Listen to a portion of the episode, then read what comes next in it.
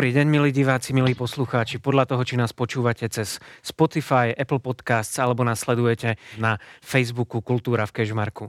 Toto je Vlado Mikolajčík. A toto Dano. A my vás vítame pri ďalšom vydaní Kežmarských hovorov.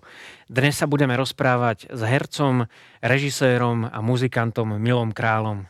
Čau, Milo. Milo, ahoj. Ahojte. Čauko, čau. Milo, jak sa to, jak sa to dá všetko sklbiť dokopy? Film, divadlo, muzika? Nedá. To, to je vylúčené, vieš. To, buď sa venuješ jednému a poriadne, alebo všetkému a ni, nič poriadne, tak toho som príkladom ja. Všetko tak paberkujem, niečo z toho, niečo z toho. Ale snaž, snažím sa to nejak skrobiť. Akože e, si starší a robíš čo, divadlo dlho, 10 rokov, 15 rokov, tak ťa to tak nejak logicky už e, toľko nenaplňa, prestane ťa to baviť a, alebo čaká, že by si sa mohol aj niekam posunúť, tak ja skúšam niečo iné. Hej. Ako to, to divadlo ma už nejak nenaplňalo, tak som si išiel hlavne kvôli tomu, aby som sa niečo nové dozvedel a stretol nových ľudí. Išiel som študovať film, hej, akože filmovú režiu. A splnilo to ten účel, to bolo 5 veľmi príjemných rokov, však aj s tebou konec koncov. Takže uh, to bolo fajn a nejak som ne, neočakával od toho nič viac, bol to príjemne, zaujímavo strávený čas a ja, ja som sa vzdelal a paradoxne aj o herectve mi to dal o, o mnoho širší pohľad teda na herectvo spoza tej kamery z tej druhej strany. Takže o herectve mi to podalo tiež dosť. Čo ti dalo to, že, že najprv si mal absolvovanú absolvované herectvo a potom režiu. Čo ti to dalo? Čo ti dalo herectvo do režie a režia do herectva? No, ad jedna, že som to poznal, to prostredie. Uh, že som poznal myslenie herca čo potrebuje vedieť. Hej? Lebo častokrát aj režisér robia obrovskú chybu v tom, že rozprávajú hercovi kopec prostostí, ktoré len zaberie času, nič mu to nedá, on to nepotrebuje vedieť. Hej? A Lebo herci, čas... režiséri chcú ukázať, že sú múdri, vieš. No však áno, ale to chcú všetci, vieš, to sa tak predpokladá, že ten režisér, no keď nie je priamo múdry, tak minimálne vie, čo chce čo tiež nie je Občas. také pravidlo. No, no. Ale a, a hlavne som poznal aj tie herecké grify, vieš, že kedy ma chcú akoby uh, ošáliť, vieš, že ke, kedy uh, v podstate hrajú to, že akože tam majú nejakú umeleckú pauzu, ale v princípe si spomínajú na text, vieš, a tak ďalej. No akože tieto fintičky herecké som ja ovládal, tak tí ma už neoklamali. Ale potom zase druhá vec, čo mi dal akoby to štúdium režie, dalo mi to ten druhý pohľad zase na herca. Že ten, čo robí tej kamere dobre, čo nemá rada, eh, ktoré sú klasické chyby, čo to znamená vlastne prehrávať, čo to znamená hrať divadelne, čo za kamera ne, nemá rada a tak ďalej. Čiže ja som aj o tom herce dostal akože úplne inú mm, akoby predstavu a úplne iné informácie spoza tej druhej strany. Takže mne sa teraz e, lepšie hrá pred tými kamerami, keď, keď nič iné som si nezobral z tej školy, tak minimálne toto, že sa v tom viem lepšie a pohodlnejšie orientovať. Ty si sa prerodil vlastne z herca na režiséra. Myslíš, že sa to dá aj naopak, že nejaký režisér sa prerodí na herca? Dá sa to samozrejme, že aj naopak. Však je kopec skvelých režisérov, ktorí sú aj skvelí hercami ktorí vedia byť skvelými hercami. Keď to berieš len z tej novej vlny českej, tak všetci hrali, alebo teda väčšina herc. Hral Menzel, hral e, dokonca Chytilová v pár veciach hrala, že oni si tak aj navzájom pomáhali a boli to aj skvelí herci. Hrali možno dosť inak a to je práve, že super, ne, než tí akoby školení. A povedz nám, v čom je ten, ten malý rozdiel medzi tým divadelným herectvom a filmovým herectvom? No, odstup diváka, to je tak zjednodušene povedané. To znamená, že na tom divadle máš toho diváka ďaleko a kým to k nemu dojde, tak mu to musíš trošku akoby tak podsunúť, trošku pre, prehrať. Akože e, nestačí ti povedať do seba repliku, minimálne musí byť počuť, hej. Takže už ne, ne, nesprávaš sa prirodzene, ale tá kamera je veľmi, veľmi citlivá na neprirodzené sa správanie, na to, že trošku to akoby nadsadíš. A hneď ťa odhaluje, hneď je to také uh, čudné tomu neveríš. No a mm, to je práve ten, ten, ono je to malý kúsok, ale veľmi podstatný. A vyhovuje ti viac byť vedený alebo mať zodpovednosť? Čo sa týka akože nejakých tých projektov, tak ja e, skôr e, si viem nájsť to miesto a, a nechcem zbytočne kafrať. Ako keď som herec, tak snažím sa nekafrať do úlohy toho, toho režisera, do práce tomu režisérovi, lebo viem, že to nerobí dobrotu. Tam veľká demokracia nie je, proste tam musí to mať jedného pána, lebo keď každý do toho kafre, tak potom je z toho myžmaš, ktorý e, nemá hlavu ani petu. Takže e, ja sa snažím vždy ten zástoj ktorý, ktorý tam mám, tak si splniť v rámci tých mantinelov a v rámci tej remeselnej zručnosti, aké som schopný. Hej. Takže aj keď som akoby režisér, tak zase ne, snažím sa neprehrávať, teda nepredhrávať. Hej, akože uh, nesnažím sa vnúcovať svoje intonácie tým hercom, ako každý herec má právo si to spracovať a zahrať po svojom a častokrát to môže byť ešte aj lepšie, než ty mu to predhráš a on sa ťa snaží len napodobiť. No. A ako sa cítiš v televíznom prostredí slovenskom? To je ťažká debata, človeče. Vieš, lebo na jednej strane ty vieš, máš nejaké to vzdelanie, absolvoval si režiu a keď sa ťa pýtajú aj na tie seriály a tak ďalej, že wow, wow, wow, tak im nemôžeš povedať, že wow, lebo tak poznáš kvalitné veci, ktoré sú a vieš, že už tými okolnostiami a tými podmienkami, za akých to vzniká, to nemôže byť aj dobré, aj kvalitné, aj lacné, aj rýchle. No to proste sa nedá sklbiť. Takže beriem to prostredie, že je také, aké je. Mne dáva možnosť uh, si zarobiť svojou prácou bez nejakých veľkých kompromisov. Dobre, mám trošku preflaknutý ksich tým pádom, ale OK, to beriem. A uh, akceptujem to. To je ako tak celé. Ale jasné, že nemôžem povedať, že, že keď sú podmienky, že to musí byť proste rýchlo, lacno, Mm, a, a, a hlavne teda to, to, to rýchlo, ale však v podstate hlavne aj lacno, to sú tie základné dve podmienky a e, ešte nejak tak uvarené, aby to bolo úspešné, tak to ako si vylučuje tú kvalitu. Minimálne to vylučuje, že to bude aj reálne. Hej. Ale Milo, nie je práve tá úroveň tej komerčnej produkcie tým zrkadlom spoločnosti? No ale to je zrkadlom väčšinovej spoločnosti, vieš. E, to je normálne. No ale potom na, na čo sa má pozerať tá trošku vzdelanejšia, možno s, vkusom alebo esteticky cít, e, cítiačejšia menšina. No to, a, a tá častokrát posúva tú kultúru dopredu. Teda som o tom presvedčený, že určite viac ako tá väčšina e, konzumentov. Ja nehovorím, že to je hlúpa väčšina. Hej, ako e, človek, ktorý sa venuje celý život niečomu úplne inému, biznisu alebo ja neviem čomu, vníma tú kultúru inak ako človek, ktorý proste sa venuje literatúre alebo učí na škole a tak ďalej. To je úplne logické, ak neodsudzujeme, že tá väčšina má právo na zábavu. No ale práve tam tú misku váh musí vyvažovať nejaká tá verejnoprávnosť a to sa deje vo veľmi malom množstve a to máš to. Tvoja herecká púť viedla ktorými divadlami? Tak ja som bol v Martine, tuším, 11 rokov. Šéfoval som tam 5 rokov, akoby, e, takže ten Martin je taký pre mňa dôležitý. A potom som už len tak viac menej, akože bol som aj zamestnaný chvíľu v Nitrianskom divadle, ale to už bola naozaj len nejaká jedna sezónka.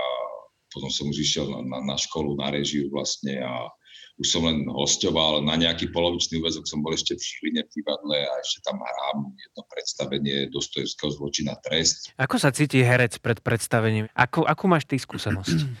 Vieš čo, ja, ja som vždy razil tú teóriu, že keď cítiš, že to nejak veľmi nejde, ani že to uh, veľmi už nie je v, tvojej, v tvojich rukách to zachrániť, tak sa aspoň nesnaž. Lebo tým, že sa snažíš, uh, nespravíš debila len zo seba, ale aj z toho autora. Ale keď už vyjdeš na to javisko, tak už to z teba tak opadne a už si to vieš nejakým spôsobom užiť. Ale najviac neznášam tú pol hodinu pred začatím toho predstavenia. To, ja, ja nemám trému, to nie je v tej, v tej už, už nem, nemám trému. Niekedy, keď akože pred premiérou a tak, že ešte, hej, že, že tam nejaké brnenie je, ale ale tá nechuť tú, tú polhodinku pred začatím je, je strašná. A to, to má čo aj Lasica s Polivkom, že si tak vždy hovorili, že bože, 10 minút pred tým začiatkom, keby nás niekto teraz videl, že my o 10 minút máme hrať fasa komédiu, tak to teda do nás nepovedal. to je asi o tom pocite. Ty si založil festival dotyky a spojenia? Áno. Povedz nám o tom ešte niečo. Nie, to som nevedel. Maria, to je zlá história. No a to len, e, ešte boli také hluché obdobie od toho 98. po ten 2002. Tam vtedy padla dokonca aj tá divadelná uh, Nitra Májová, kde, ktorá bola prehliadka slovenských divadiel. A uh, my sme sa nejakou zhodu okolností pár divadiel ako by stretli vo Frankfurte, myslím, ale nie, nie v Kolíne v Nemecku.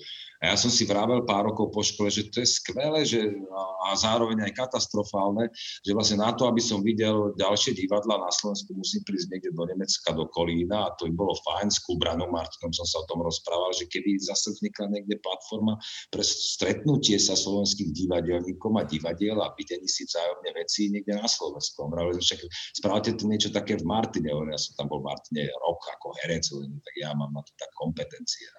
No tak keď som sa stal tým umeleckým šéfom, tak som začal na tom pracovať, aby niečo také vzniklo a nakoniec som našiel pochopenie vlastne v, v kolegoch a vedení divadla. Spravili sme festivalovú partiu a pustili sme sa do toho a vyšlo to našťastie. Už je nejaký 15. 16. ročník bude teraz. V čom je podľa teba dôležité práve to stretávanie sa divadiel? Nie iba no, divadiel s divákmi, ale divadiel medzi sebou. Lebo každé divadlo má tendencie, ako aj každá nejaká uzavretá komunita ľudí, zvlášť ak je v meste, kde iné divadlá nie sú, uh, sa cítiť ako stred vesmíru a pupok sveta čo je veľmi zlý pocit, vieš, a má pocit, že inde sa hrajú sa z prostosti a ani ich nechcem vidieť a čo nás, čo zaujíma, čo nás potom. A keď sa utvrdíš v tomto pocite, tak sa uzavrieš a to nie je dobré. Ja stále mám pocit, že tie kultúrne inštitúcie by mali byť otvorené. Ak nejaké divadlo funguje v nejakom meste, tak by malo to mesto nejako aj pociťovať, akože kultúrne mal by to a jedna vzdelať tých ľudí a dva poskytovať ten priestor a ten čas na rôzne aj ďalšie kultúrne aktivity v tom meste, podporovať to. Uh, tak a z tejto myšlienky akoby budovania toho divadla ako otvorenej kultúrnej inštitúcie vznikol aj ten festival. No, a ja, ja to tak cítim a to je veľké nebezpečenstvo, keď sa tie komunitky uzavrú do seba a myslia si o sebe, že sú stred vesmírom, lebo nie sú. Aj inde sa robia zaujímavé projekty, inde sa robí zaujímavé divadlo. A treba to vidieť a treba sa stretať a treba si vymieňať tie vzájomné skúsenosti. Milo, ty si hral na, v rôznych divadlách, v rôznych mestách. Um, nemala by tá kultúra ísť nie ako keby z hora, z toho centra, ale práve z tých uh, menších centier v rôznych kútoch Slovenska? Mm, určite áno, tá divadelná štruktúra na Slovensku je veľmi zlá, len sme ju tak nejak prebrali po tom centralizovanom riadení z toho sociku a nejak ďalej sa to nepohlo, keď si len zoberie, že koľko nových divadiel od, e, za posledných 20 rokov vzniklo, nejakých, akože, čo majú, čo nie sú súkromné, hej, ale sú nejako inštitucionalizované, čiže z popudu nejakého štátu alebo nejakých miest, tak je to, to takmer žiadne, hej, čo je, čo je určite chyba toho systému, že to nie je dobre ako nastavené. Tie divadla nie, nie sú motivované k nejakej uh, invencii a nejaké tvorivosti. Skôr len sú to také akoby rozpočtové e, inštitúcie, ktoré tak prežívajú. No. A ako je nastavený ten systém v súčasnosti? Na čom je postavený? Sú to buď e, zriadovateľ sú buď e, mesta, vyššie územné celky, alebo štát. Čo cez tú samozprávu je v podstate aj štát a je to v podstate príspevková organizácia, kde má nejaký stabilný akoby, rozpočet, príspevok toho štátu za tým, na, na každú tú sezónu a ten, ten, ten sa nemení, nie sú tam nejaké ciele alebo rozvoj, že keď bude to divadlo také a také, tak bude mať o to, o to viac, alebo tak, nie je tam veľký, veľká možnosť na podnikateľskú aktivitu tých divadiel, je, to ešte taký ten socikovský model, mm, ktorý nikto zatiaľ akoby ne, neprerazil. Len či je zase možnosť, aby mm, mimo centier nejaké tie súkromné divadlá akože reálne že prežili. Lebo veď poznáme aj tu, že sú uh, aj nezávislé divadlá maličké. Áno. A hey. akože nežije sa im tu ľahko úplne. No nežije, tak ako sa nežije ľahko ani školám. No, lebo to, je, to je v ľuďoch, no, také divadlo je elitárska záležitosť, je, ako to zaujíma v princípe od 3 do 5% ľudí, čo je veľmi malá cieľovka. No, čiže to divadlo preto aj by malo byť podporované a to si musia uvedomiť uh, tie, tie mesta. Tak zatiaľ sa k tomu nedospelo, že nejaké mesto povedalo, že my sme tu potrebovali divadlo, tak ešte potrebujú veľa ciest a veľa neviem čoho a to divadlo je niekde na konci toho snaženia. A ono to ide o ruka v ruke so vzdelanosťou. O čo hlasnejšie sa bijeme do prst a kričíme, že my sme tu doma, tak uh, o to slabšie je ten hlas pre kultúru si myslím. Že my sme národovci len takí vonkajší si neuvedomuje, že čo ten národ akoby navonok reprezentuje. Dobre, vidíme, áno, šport samozrejme a okrem neho to, to, čo nás akoby vyčlenuje, eh, čo nás charakterizuje od tých ostatných národov je tá kultúra. A to eh, častokrát končí napodobňovaním starých ľudoviek to je asi tak všetko. To je veľmi málo. Takže podľa teba, čo nás v súčasnosti charakterizuje?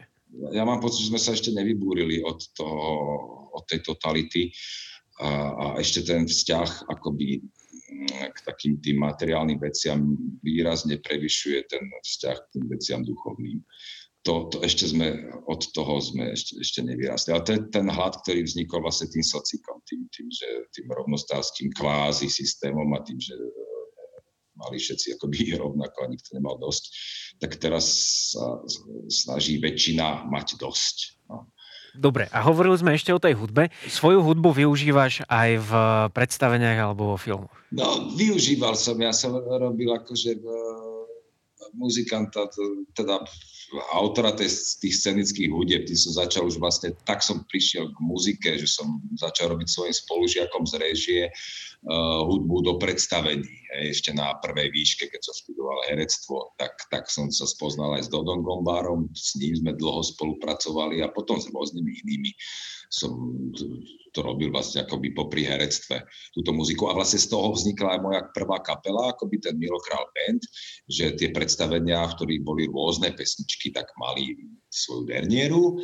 No a tak som chcel tú hudbu nejako zachrániť a mal som pocit, že by mohla fungovať aj samostatne. No, tak som našiel na to partiu muzikantov a nadšencov z Martina a s nimi sme nakoniec vlastne vydali z tých vecí dve CDčka, jedno koncertné a absolvovali sme niekoľko koncertov, čo bol pre mňa nesmierny zážitok, akože naozaj čistá radosť. Bol som tam za seba, so svojou muzikou, úplne niečo iné ako herectvo, vybláznenie, to, tam vidíš tú interakciu tých ľudí. Tak to, takých 10 rokov sme s tým takto po, existovali a bolo to veľmi príjemné obdobie. No. Takže je možné, že sa vidíme na jesem v Kešmarku? No, aj to je možné, človeče, ja neviem, či som vôbec niekedy v Kešmarku bol, možno áno, že sme tam niečo hrali s nejakým divadlom, ale vieš, to boli také zájazdy, že prídeš, hodinku tam si, akurát sa poobzeráš potom na mestí, niečo a, a sále, hej, niečo odohráš a idete zase s autobusom naspäť, takže asi tak, ak som bol v Kešmarku, tak iba ak takto. To bolo veľmi zaujímavé tam prísť, predsa ten koncert je iné. Uh-huh. A jedna, prídeš tam s malou partiou muzikantov, ponosíte si tú aparatúru, spravíte si tú skúšku, potom máte nejaké dve hoďky v meste, ktoré už poznáš lepšie a, a tak a aj, aj tých ľudí, tá interakcia je o mnoho silnejšia počas toho koncertu, aj po koncerte vlastne, keď im vnúcuješ za rôzne finančné uh, ceny svoje, svoju tvorbu. Ty si mi posielal nejaké nové klipy na nové pesničky, ktoré si uh, vytvoril. Tvoril si, využil si práve teraz toto obdobie toho jedného roku korony, kedy sa nehralo? No, no veď práve, konečne. Vieš, jak mne bolo dobre na tie prvé tri mesiace v tej prvej vlne. A tam som si povedal, že tak využijem ten čas, tak som ho využil jednak tým, že som sa hýbal, konečne mal nejakú pravidelnú stravu, to ďakujem aj svojmu synovi, lebo som ho prišiel otravovať do Martina samozrejme pekne som, som sa im tam nasáčkoval jemu a je, jeho frajerke uh, do bytu, takže sa o mňa pekne postaral, varil, ja som si chodil zabehať na bicykli, cvičil som, neviem čo všetko, takže som sa venoval tomu telu. No a ešte to je Luka Lokagaty, hej, treba aj venovať sa tej tuši, tak som sa no a teraz je čas, kamaráde, niečo potvoriť, napríklad niečo hudobné, kedy si vydal posledný album, no v 2017 štúdiový, 2018 koncertný, to sa neráta, čiže v 2017. A aké skladby si tam použil? No skladbičky z rokov 1998 až 2010.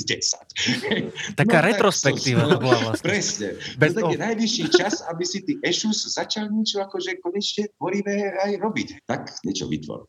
Tak som sa snažil za tie tri mesiace niečo vytvoriť. Nevytvoril som ani prd. Vieš, chodil som sa opalovať na tie lúky, mal, notes samé jalové prostosti. To je tak, keď sa veľmi snažíš. Ale, ale bol to dobrý akoby štart jak sa začalo zase točiť a robiť, som už nemal veľa času, tak vtedy to potom akože prišlo a za, začalo to mať nejaké ovocie, že, že tie nové piesne začali vznikať a vlastne vznikali celý rok, tak na, napísal som zatiaľ uh, eh, 8 songov, ešte ten jeden mi chýba, ten ešte si na ňom dám tak akože čas chvíľu.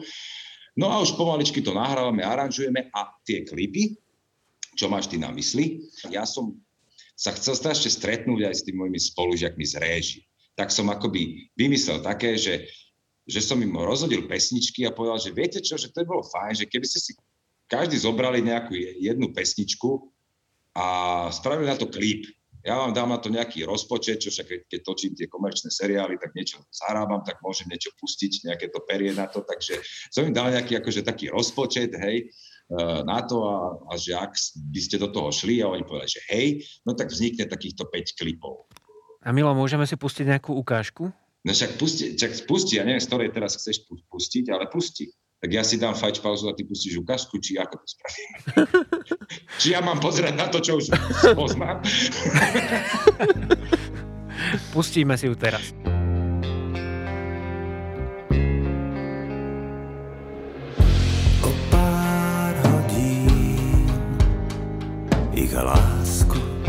Zahodí. O pár minút si prizná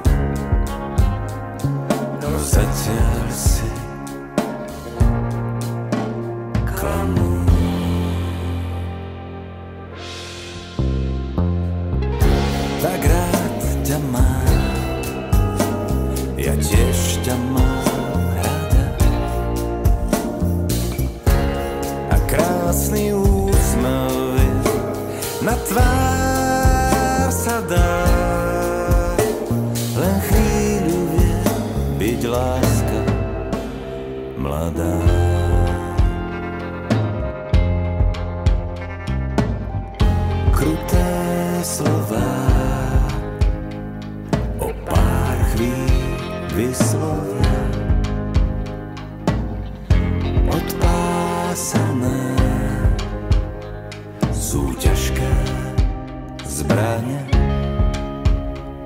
a pohľady slané. A sme späť v štúdiu. Kukos, tak Nestihol si ani jednu, čo? Vajčák.